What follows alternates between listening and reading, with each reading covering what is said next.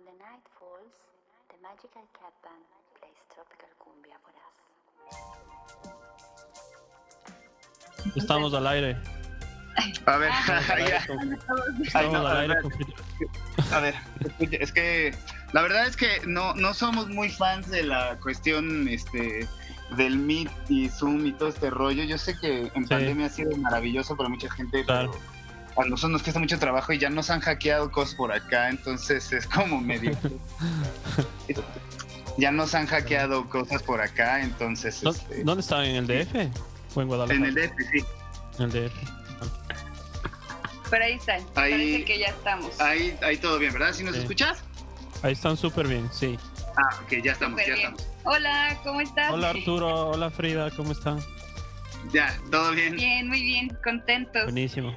Estoy, sí, yo estoy con una luz tenue ahorita, escuchando transparente y estaba ahí todo, todo teletransportado a, a otro lado. Me gusta mucho ese, ese disco y la canción me fascina, transparente, está muy bueno ese álbum. Muchas Muchísimas gracias. gracias. Muchas gracias. De hecho, esa canción Sí. yo creo que es como la Food, ajá, de, de cómo, pues sí, cómo fue que empezamos a hacer música.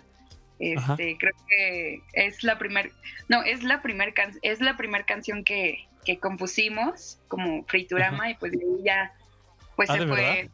más. Ajá. Sí, Ajá. digamos que fue la primera que, que llameamos, Sí. grabamos y sacamos.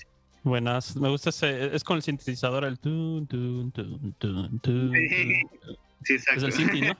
Sí, ¿no? Sí, hay sintes ahí, Qué ahí bien. es- claro. las guitarras muy atascadas. Sí, sí, sí, sí me, me, me llevó un buen trip ahorita. Estoy en la selva, imagínense. Entonces está afuera todo oscuro, los, los árboles, se escuchan full ruiditos y con transparente. Buen trip, aquí le decimos, es un buen trip a eso. Ajá.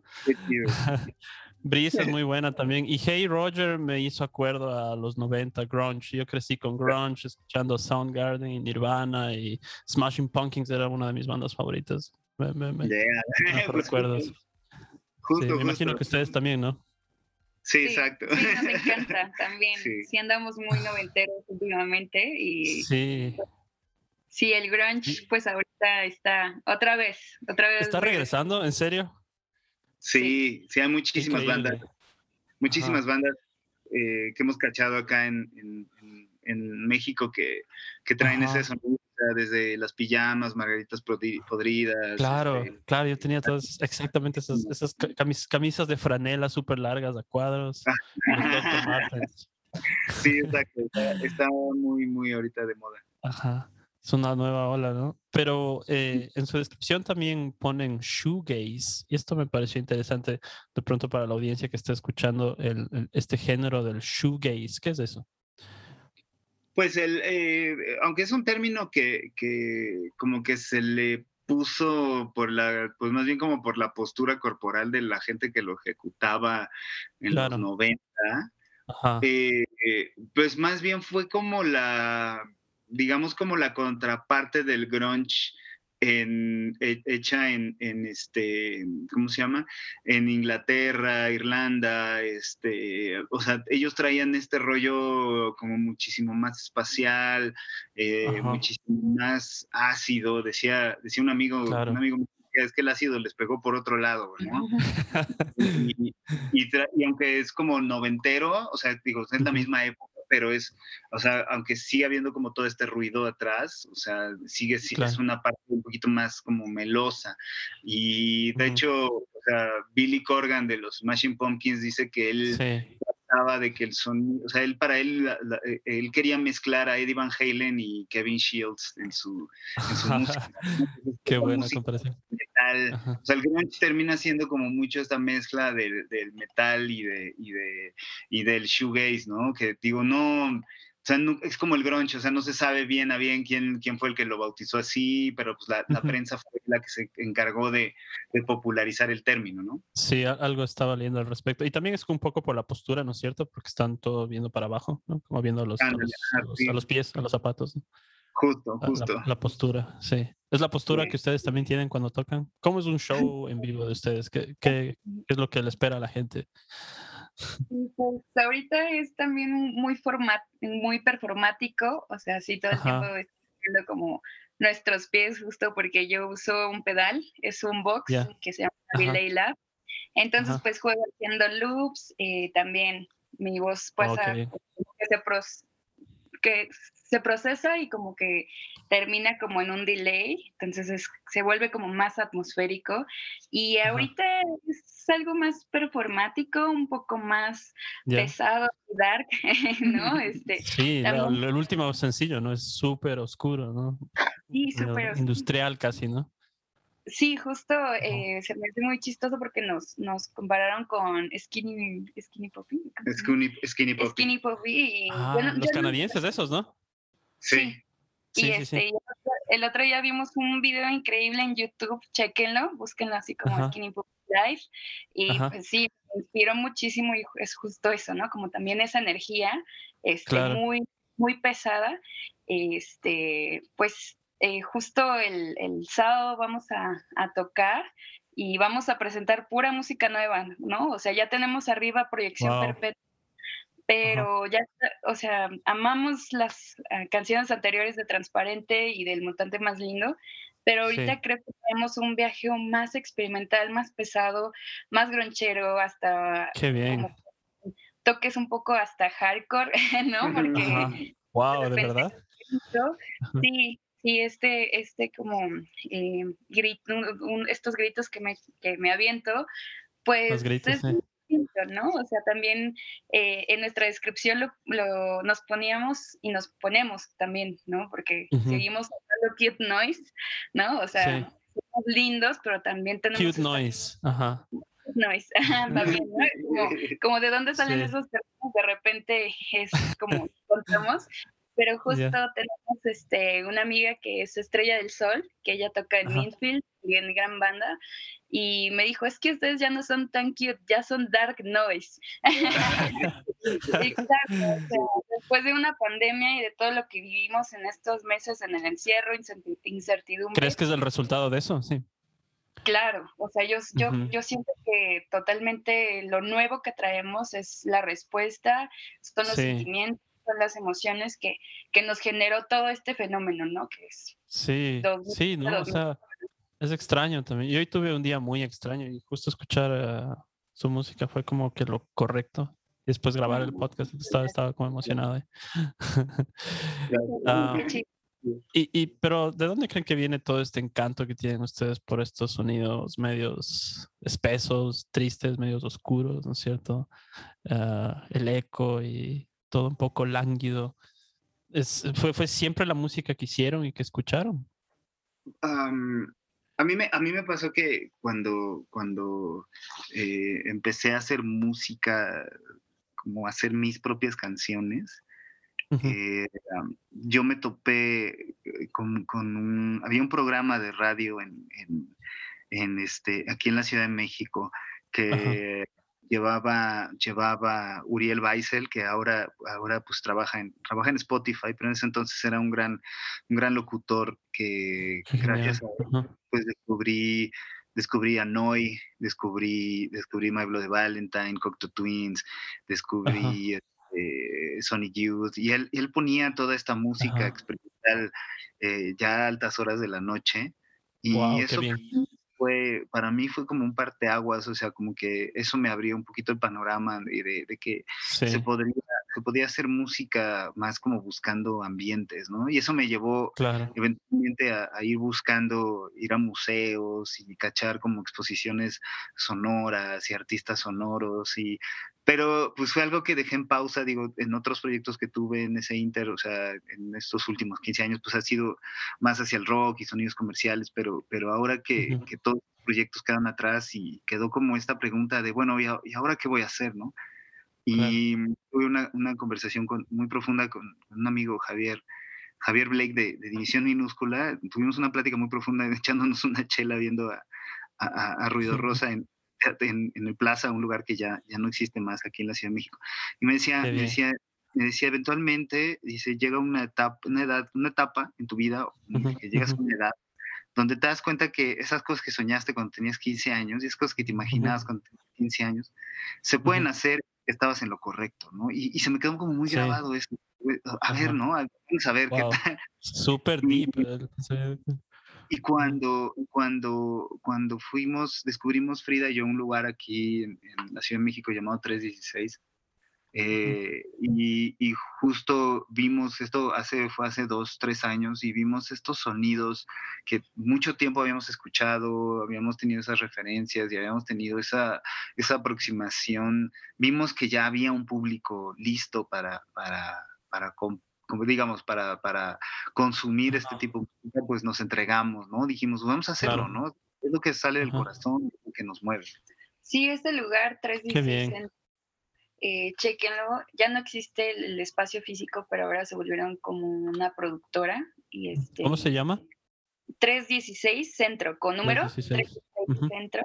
Y pues sí, o sea, fue un espacio súper underground en el centro de, de, de aquí de la Ciudad de México, muy cerca Claro. de la Metro Isabela Católica, que la primera vez que fuimos fue toda una experiencia porque es un edificio eh, de, con departamentos y, y es en el segundo piso, entonces cuando está- llegamos este, al lugar no se escuchaba ruido y a mí me pareció así como, pues un poco mal vibroso, así como no escucho ruido, será aquí, no, la calle no se ve tan bien, es, es de noche, ¿no? Y ya cuando pues fue una cosa increíble porque pues es un departamento que lo adaptaron y le pusieron como una galería sonora. Entonces. También instalaciones con televisiones, o sea, visualmente también padrísimo. A los artistas se le trata como artistas, ¿no? Se- ellos se, se- se- Claro. sobre todo se entregan mucho al, al- a esto de hacerlo como, em, pues de una manera horizontal y sobre todo se preocupan mucho en que haya buen sonido, en que haya precios justos, en que se, se forme una comunidad, ¿no? Entonces.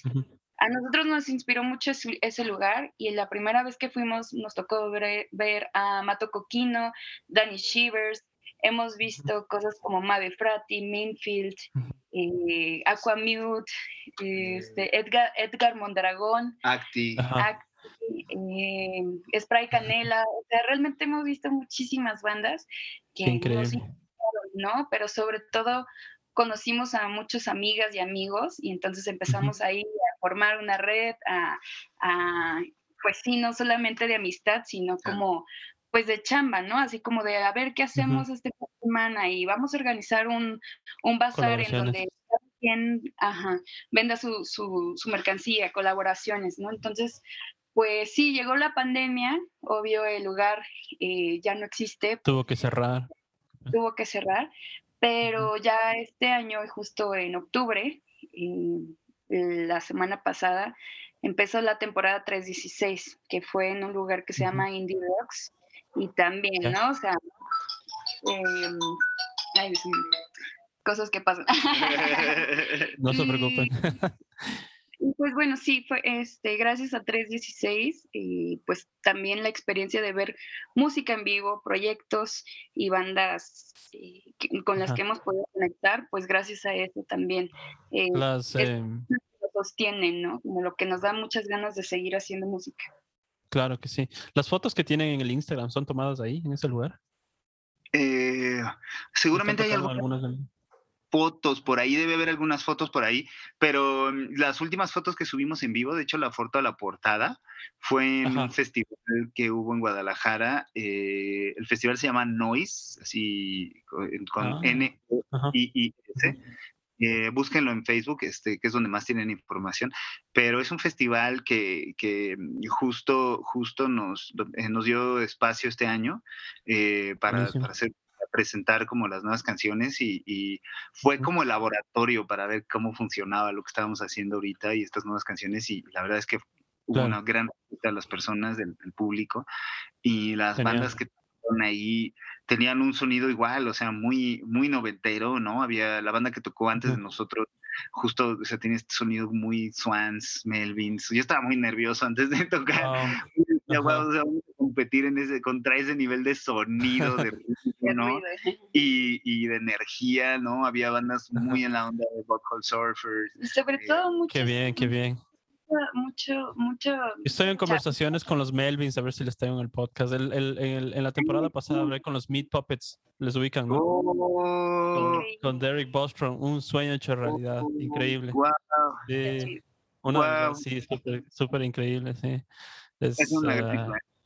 Mismos. sí, claro que sí. Son, son el, el tesoro escondido de América, como ellos mismos se dicen. Están locos. Sí. Es de bandas que, que influenciaron a músicos que luego se volvieron eh, comercialmente más exitosos, ¿no? Que ellos Ajá, mismos, ajá. igual pasa con los Melvins, ¿no? O sea, el sonido, Claro. o sea, hasta ni del nivel de Mastodon o Barones, o sea, o, o sea, como el Stoner, o sea, siempre han reverenciado a los Melvins como los que iniciaron todo el sonido pesado noventero. Sí, ¿no? claro que sí, claro, sí. Algo- Cobain es un siempre hacía referencia a ellos, ¿no? Sí, exacto. Dinosaur Jr. era otra banda. Sí. Dinosaur Jr. nos encanta. También, bueno, yo no Sí. tanto a Mad Honey, pero Arturo es muy, muy fan.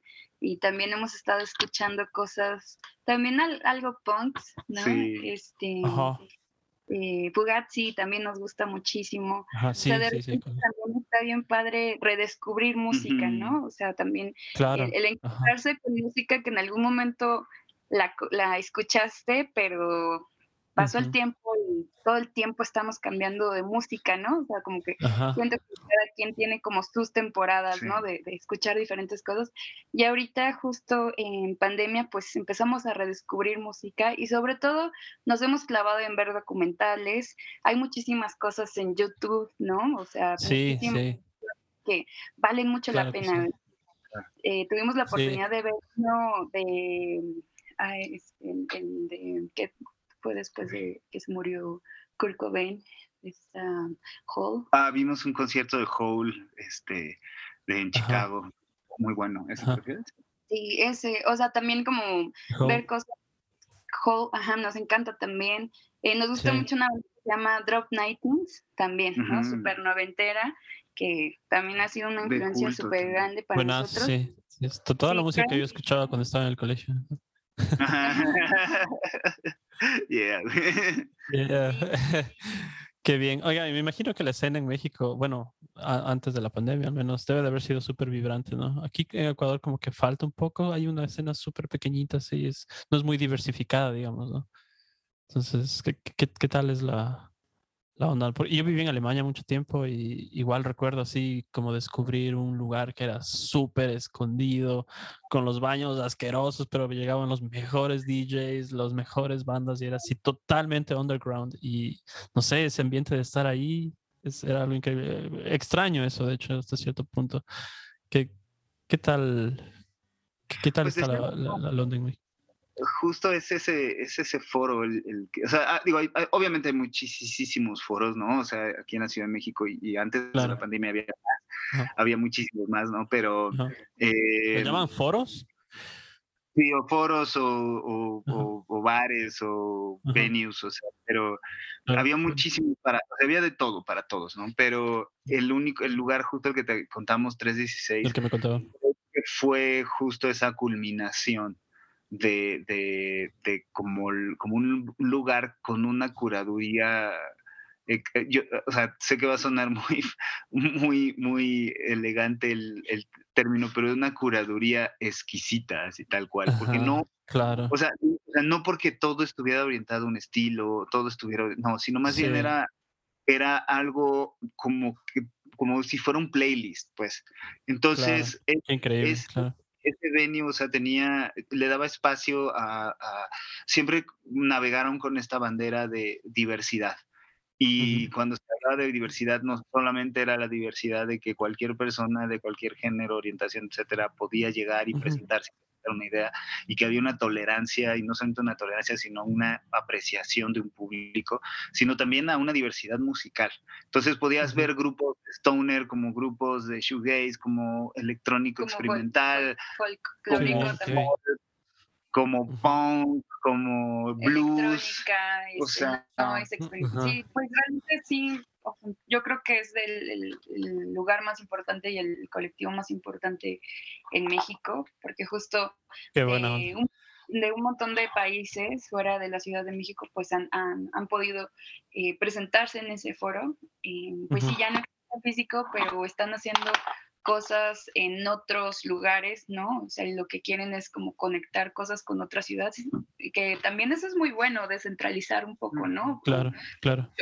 Porque también es como de Ciudad de México, ¿no? Así como todo se concentra ahí, todo se concentra ahí. Entonces, yo soy de Guadalajara y para mí Guadalajara tiene muchísimo potencial y es una gran ciudad, ¿no? O sea, también eh, es gigantesca y, este, y hay artistas no solamente musicales, sino visuales, ¿no? También eh, yo soy artista visual y también pues me encuentro muchísimas personas bien talentosas y pues también en el resto de la República hay, hay muchísimo, muchísimo talento, ¿no? Entonces, pues sí, también el, el hecho de, de, crear espacios em, también digitales, ¿no? Como este espacio, ¿no? Que nos puedan escuchar en otro país. Sí. Sí, eh, claro la onda del podcast, pues siento que también ha enriquecido mucho el, el poder conocer, ¿no? También sí. otras cosas. Sí. Es el futuro. Sí. Eh, ¿Están trabajando entonces ahorita en nuevas canciones para... ¿Van a sacar un nuevo EP de pronto, próximamente? Ya tenemos en mayo de este año grabamos nuestro nuevo EP que saldrá completo en enero. Pensamos sacar un segundo sencillo por ahí de noviembre. Ah, en enero va a este salir. ¿Tiene nombre ya? Sí, se llama asertivo, directo y preciso. asertivo, directo y preciso. Asertivo, directo y preciso. Sí, hasta ahorita estamos pensando en esa, pero a veces... No puede pasar. a veces cambian mucho todas las cosas, ¿no? Sí, es bueno tener un plan y un objetivo, pero de repente nos podemos levantar el día siguiente y decir, no, mejor que sea esta, ¿no? O sea, no sé, siento que también estamos llevando... Eh, pues estos lanzamientos, pues poco a poco, sin prisa, ¿no? Sin generar alguna expectativa. O sea, también creo que pandemia nos, nos hizo reflexionar muchas cosas, ¿no? ¿Por qué hacemos lo que hacemos? y sobre todo que, que hacer música para nosotros, pues es de lo más importante, ¿no? O sea, que, que nosotros seamos los más fans de nuestros propios, de, de, lo que hagamos, ¿no? O sea, es muy bonito estar con, con, personas, poder compartirlo, pero creo que más que nunca ahorita tenemos que empezar y tenemos que hacer lo que queramos hacer, ¿no? Eso de eso se trata, ¿no? Finalmente de eso se trata. Sí. Por el puro amor al ruido.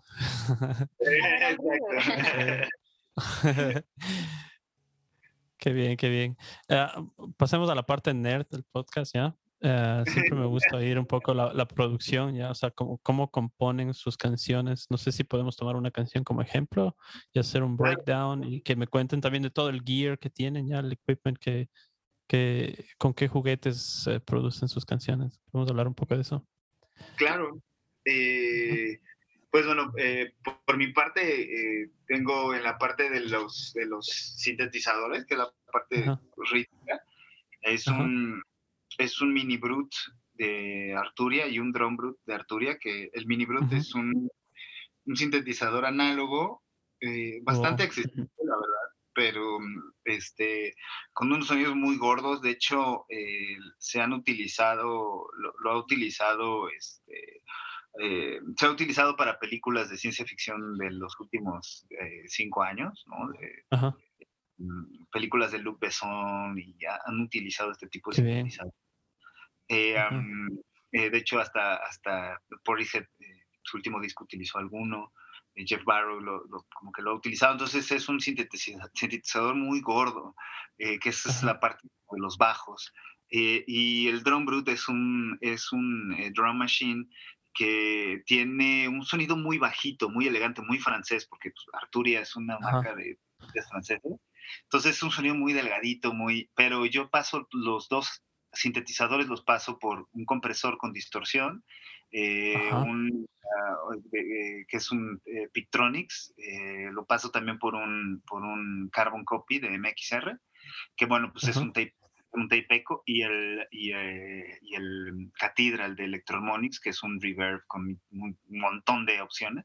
Entonces, con eso genera esta atmósfera, o sea, esta parte rítmica, ah, pero es esférica, ¿no? Y, el, y guitarras, pues me encantan las Jazz Masters. Este, Tengo una Jazzmaster Vintera Fender, una J. Maskis Squire también, que es también, o sea, es un monstruo, y una, y una Duosonic, una Fender Duosonic, que pues es eh, eh, un sonido muy filoso, muy, yo siento que es muy rockero, o sea, aunque son single coils y es una guitarra muy, muy compacta, pero es, muy potente el hecho de que las cuerdas pasen a través del, cuerpo, lo hace una guitarra con muchísimo sustain y muchísima resonancia, pero tampoco tan atascada como una Gibson o una Les Paul, ¿no? Entonces, este, y de pedales, pues tengo un, tengo un grunge de DOD de los 90, obvio, porque soy fan del grunge en general. Entonces, es un sonido muy, es un distor muy parecido al rat. Este, tengo un CVX Pro, que es un, un, Fuzz, un Fuzz Factory, pero con, con un Theremin incluido. Tengo un Small Clone de Electroharmonics también, un Ocean's Eleven, que es de Electroharmonics, que es un, un, reverb eh, bastante, bastante versátil, muy sencillo de usar, y un Afterneath de Earthquake Devices, que es un, reverb como más, más atmosférico, ¿no? Y ya, eso es por mi parte. de ahí viene el sonido, entonces. Está súper bien equipado. Y todo eso me imagino que has ido adquiriendo a través del tiempo, ¿no? Porque lamentablemente todo es bastante caro, ¿no? No sé, en México, pero por ejemplo acá en Ecuador comprarse todas esas cosas es súper caro. Pues fíjate que en, gracias a la magia de, Marketplace en Facebook he encontrado muchas cosas usadas. Y ah, buenísimo. pero, pero, y me, eh, eh, eh, constantemente estoy bueno, estuve moviendo mucho equipo como para poder lograr obtener, o sea, tener este equipo que tengo ahora, ¿no? O sea, me deshice de muchas cosas que tenía de otros proyectos y otro sonido de guitarra y como que ya más me, uh a este tipo de texturas, ¿no? Entonces, más bien intercambiar cosas, ¿no? O sea, no, no, me gusta esta onda de ser acumulador de cosas, o sea, como que sí me, me, me, perturba un poquito que, como tener tantas cosas y no usarlas, entonces me fui deshaciendo de muchas cosas hasta que me quedé en lo básico y lo que dije, voy a usar y se acabó, ¿no? O sea, y eso es, es, hasta ahorita como lo que, lo que he estado haciendo. Sí, que yo creo que es, es, por ejemplo, yo que uso este Delay Lab de Vox, pues falta muchísimo por explorar y experimentar. Tengo eh, pues dos años con él y, ya he aprendido a, hacer más funciones y poderle sacar más jugo, pero hay, pero es infinito, ¿no? Porque el hecho de que sea un diálogo pues, también eh, te da muchísimas posibilidades, ¿no? Este, de que tenga memorias, ¿no? Y, pero sí, es justo eso, es, es, es enamorarte y es tener esta conexión con, con los pedales sobre todo, ¿no? O sea, yo creo que sí es una conexión bien, bien pues bien bonito con los pedales. Algo pasa, algo pasa. Es, es bien. Una vez Se pueden pasar horas, ¿no es cierto? De estar ahí jugando y viendo. Se lo pidió una amiga y no, o sea, fue muy celoso. No, no, no quiso funcionar con ella. O sea, fue como, wow. Solo contigo.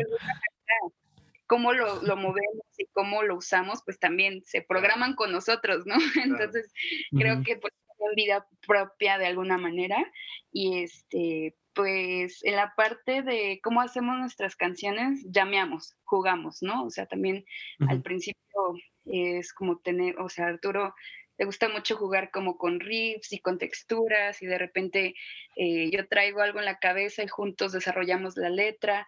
Este, En algún momento puede ser que, por ejemplo, hay una canción del próximo eh, álbum que se llama Chris, que fue fue como un vómito, así de repente yo escribí, yo estaba como, tuve un ataque de, pues sí, un poco como de, pues fue un ataque de ansiedad y es muy estresada, entonces la manera en la que saqué, empecé a escribir, escribir, escribir y es como, una canción muy, eh, pues sí, ¿no? Hablada y de repente pues mete como unos riffs y empezamos a llamear. Entonces, pues realmente siento que es muy orgánica la manera de, componer.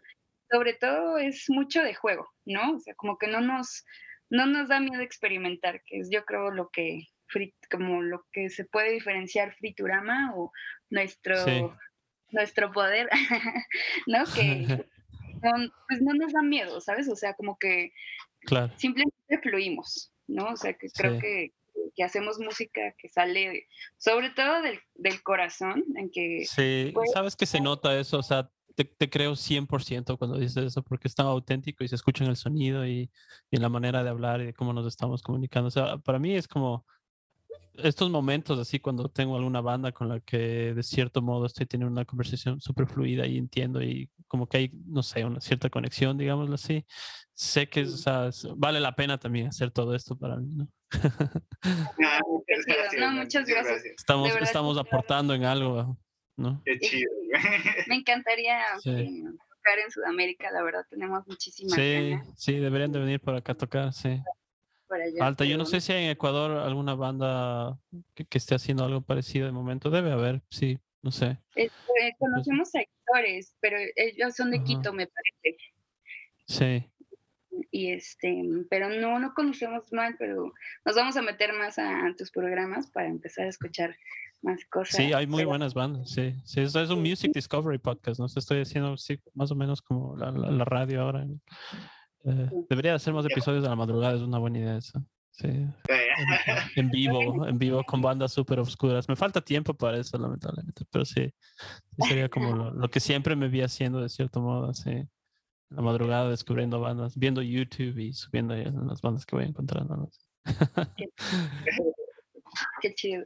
Sí, Sí. nosotros. ¿Ustedes están este, dedicados 100% a la música? ah, bueno, yo soy artista visual, diseñadora Artista gráfica. visual, ajá. Ujú. Y este, O sea, so- sobre trabajas todo, como free- freelance. Ahorita sí trabajo como freelance. Justo este año decidí trabajar Ujú. como freelance para dedicarle tiempo a mis proyectos personales. Antes trabajaba en agencias de publicidad y pues era como muy matado y aparte pues trabajaba para marcas y cosas con las que no me identificaba. Entonces Sí. pues sí fue una decisión importante para mí ser freelance porque Ujú. un mes, dos meses, tres meses no te puede entrar algo, pero después se, se compensa, ¿no? O sea, es como, como mover la pelotita, ¿no? O sea, como, como ver de qué manera Sí. te organizas. Me ha funcionado y sobre todo este año eh, nos hemos dedicado más a Friturama y también yo, eh, yo con Arturo tenemos un, un programa de radio que se llama ¿Ah, sí? Oh, en, en una, eh, también por internet que se llama La Bestia Radio, esta estación, que también, Ah, qué bien. gracias a la voy a chequear. ¿La Bestia Radio? La Bestia Radio. punto com, ¿qué tal, Sí, cual? la bestia Buenísimo. radio.com. Sí, su- su, portal está increíble, es como este escritorio super 2000ero de Windows. Sí. Entonces, eh, está padrísimo. Hacen cosas muy chidas y pues también hemos tenido la oportunidad de, de entrevistar a, a varias bandas y pues Ah, sí, nos dedicamos, em, pues sí, Ajá. yo me dedico a, a la música, soy ilustradora y Arturo. Eh, pues yo, yo trabajo en, eh, haciendo contenido para también una página de, de venta de instrumentos aquí en México que se llama Eusica y Ajá. ellos ya el- el- son distribuidores oficiales y tienen el show- showroom oficial de Fender, Gibson Martin Ah, qué en bien. La Ciudad de México. Entonces, la verdad es que es un espacio muy padre, este, que, eh, que muy fresco, ¿no? Que es algo que, Ajá. en general, en- yo no sé en otros países de Latinoamérica, pero en México hacía muchísima falta. O sea, desgraciadamente, eh, esta, esta herencia de tiendas departament- de, de instrumentos musicales de, de los, de los viejitos, ¿no? De antes de que ni siquiera te dejaban tocar el instrumento casi casi, antes de. Y Sí. en Estados Unidos, pues, ahí ya desde muchísimo tiempo atrás hay esta idea de que, güey, pues la gente, o sea, tiene que enamorarse del instrumento antes de comprarlo, ¿no? Entonces, tú entras a un. Guitar o a un eh, Chicago Musical Exchange y es, y es, y es una experiencia muy bonita, pues estar ahí todo el día tocando y nadie te va a decir Claro. nada, ¿no? Y Sí. aquí, justo la idea de esta tienda, se llama Eusica y mm, la, su página de internet también pues ha sido, ha sido todo un logro, o sea, este, la parte en línea ha sido ah, un trabajo que les ha ayudado mucho y les ayudó mucho en pandemia a sobrevivir, Ajá. ¿no? Porque Buenísimo. Este, Ujú. fueron para arriba y de hecho ahorita pues eh, Fender, Gibson y, y PRS y casi todas las marcas de guitarras eh, han recibido ventas, han percibido ventas récord, ¿no? Entonces ha sido, o sea, aunque, o sea, pues sí, o sea, yo creo que uno puede dedicarse a la música si aprende uno a diversificar, ¿no? Si, Claro. si, y uno cree que nada más va a estar componiendo y te van a pagar por componer, pues es un largo camino. Se puede, ¿no? Pero creo que no hay como de diversificar, es hasta más divertido y a la larga te, te, te alimenta, me- te alimenta más. ¿no? Da muchos sentidos, creo. Sí, totalmente. Hay, hay una tienda de records que se llama Revancha Records, no sé si conocen, que es más de vinilos. Sí, ah, con él también conversé en el podcast eh, Revancha y, y con Human. ¿Conocen esa banda Human? Human. Me parece ¿Has que como de De hecho, él me recomendó a ustedes. Ajá, es mexicano. bueno. también. es, es en la onda Dream Pop también. Está, está, está muy buena la Oh, música. Sí, me Creo suena, que me sí suena. me suena mucho. Ay, Sí. qué bien, qué padre. Chido. Yeah. Sí. No recuerdo si era del DF, pero ajá, mexicano también. Ay, qué chido, gracias. Sí, estoy en, en todo mi catálogo. Che, Qué gustazo haber hablado con ustedes. No, el gusto es de nosotros. No, Sí, y no, sé- no sé si quieren tocar algo para terminar el show. No sé si están como preparados. Podemos escuchar un poco de música. Ah, como para tocar, tocar ahorita, no.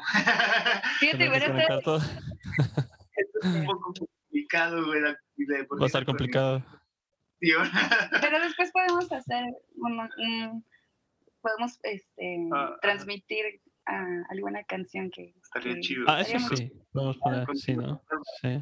Nos Sí. Sí. Eh, qué chido. Sí. Sí, sí. Estoy esperando y entonces viene en, en enero el nuevo, ¿no? El nuevo álbum. Sí, viene primero un segundo eh, sencillo. Acabamos de sacar el primer sencillo de lo, de lo nuevo que se llama Proyección Perpetua, que ya lo pueden escuchar. Que por cierto, Proyección cierto. Bandcamp, y si lo descargan, Ah, sí. hay un bonus track que se llama Undine, que también es una canción que, que grabamos aquí en, en, el, en nuestro cuarto. Y este, pues, pero sí, pretendemos sacar un segundo sencillo y pues si todo fluye como queremos y, pasa y esperamos. en enero también vamos a tener un nuevo álbum que nos gustaría mucho sacarlo en formato físico. Este, tuvimos la Sí, oportunidad de sacar el mutante y transparente en cassette, pero yo tengo sueño de sacarlo en CD y en vinil, ¿no? Este, Un CD y un vinil, claro. Sí, Sí. sería Sobre genial. todo porque somos muy fans del formato físico, ¿no? O sea, también Claro, el ver claro. el arte, el, el disfrutar como Es otra experiencia, ¿no? Claro. Creo que, que está muy Claro. bueno, pero sí, este, por ahí escúchenos, estamos en todas las plataformas. Sí. No se debe de perder eso, además, ¿no? O sea, yo siempre me pregunto, estamos como en la era de que son siete segundos la atención que le presta la gente a algo, ¿no? En Internet, Sí, Sí, ¿no? sí. Un, video, un reel, un TikTok, cualquier cosa, son siete segundos a lo que le ponen atención. Imagínate ponerse a escuchar un álbum en vinilo. Sí, también Es como leer un libro. Yo pongo ahora la analogía. Ir al cine es como leer un libro, básicamente, ¿no? Y escuchar todo un álbum también es como ponerse a leer un libro, casi, ¿no? Esto es así como, como un tema que hemos platicado con otras bandas porque pues ha Sí. cambiado mucho el consumo de música, ¿no? Ahorita muchísimas Ajá. bandas como sencillo, sencillo tras sencillo, pero también creo que, o sea, De hecho, se es como estrategia y tanta cosa, ¿no? El marketing, marketing digital y tantas cosas así, ¿no?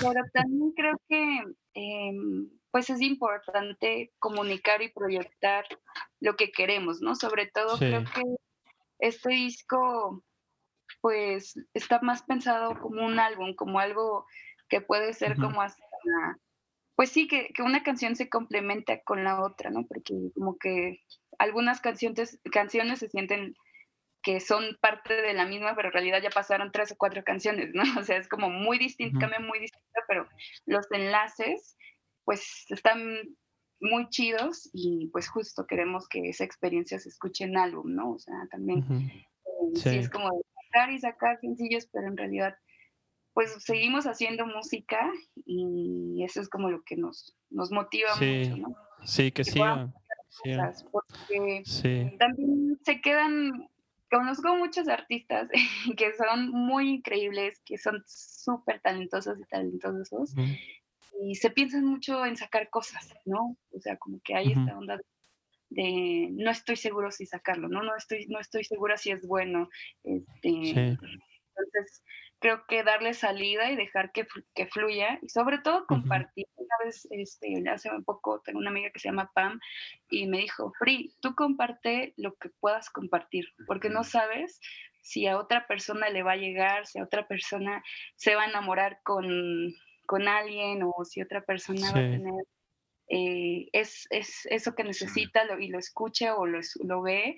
O sea, no sabemos, ¿no? O sea, ya la música de Friturama ya no es nuestra música, ya es música de quien la escuche, ¿no? Y, con, y quien se conecte. Entonces, pues eso es lo que queremos, ¿no? O sea, como que sac- sacar lo que, lo que tenemos, porque pues justo seguimos y creando y haciendo nueva música. Entonces, pues se viene una avalancha de muchos lanzamientos. Sí. Qué, qué increíble, qué increíble. Está- estaremos esperando entonces. eh, Friturama, les pueden encontrar en todas las redes sociales, ¿no? Están como Friturama, ¿no? Con Y. En, Instagram con Y. Es buenísimo el nombre Friturama también para una banda.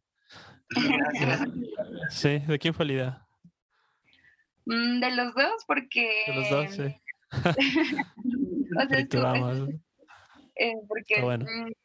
Lo vimos hace, ¿qué fue? En el 2019, en el 2017, el 19 de septiembre hubo un temblor muy fuerte acá en la Ciudad de México y este, días después participamos en un proyecto de llevar pilas de agua a una zona muy desfavorable, entonces pues estábamos como todavía en ese shock, ¿no? O sea, como de qué está pasando, en dónde estamos, este, sabemos que acá que hemos pasado por algo como bien difícil y estábamos muy ansiosos y como pues tristes, ¿no? Y serios y de repente caminamos y nos encontramos una tiendita de papitas, churritos, palomitas de maíz que se llamaba. Fritura Pop.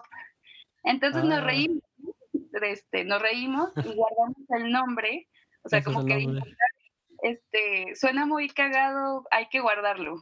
Y ya, Sí, sí. empezamos a hacer música. Dijimos, Friturama, va, Friturama. Y luego también yo soy Frida con, con Y y mi proyecto Ajá, de sí. yo como artista visual me llamo Fritangas. Entonces es como un juego de... Sí, es como un juego de muchos nombres, como de muchas cosas, Claro. ¿no? Y, y otro día descubrimos que, que, por ejemplo, Free de, de Frida y Tour, Arturo, ama, amor, ay, sí, no sé, no como que como, pues, que era el nombre de, que tenía que tener nuestra Sí. banda. Sí, es un muy buen nombre. Frida y Arturo, les doy las gracias por haber estado en el podcast. Muchas gracias. Muchísimas gracias. Muchas gracias. Gracias por invitarme. Me quedé, sí, no, me quedé con ganas de escuchar mucho más de su música y creo que me va a pasar hoy toda la noche escuchando, escuchando grunge. A ver si saco mis franelas, mis franelas de por ahí. Y ponemos Ah, toda la onda entera nuevamente. ¿Les parece si terminamos entonces el show con Proyección Perpetua para que escuche la gente el nuevo sencillo y un adelanto de lo que se vendría, ¿no es cierto? Exacto. Perfecto. Muchos saludos a todos y a todas los que nos Igual a ustedes. Larga vida al, al grunge y al rock and roll. Viva el ruido siempre. Que viva, que viva el ruido, sí. Yeah. Chao. Bye, vemos. Muchas bye, gracias. Bye. Chao. A ustedes. Chao. Chao.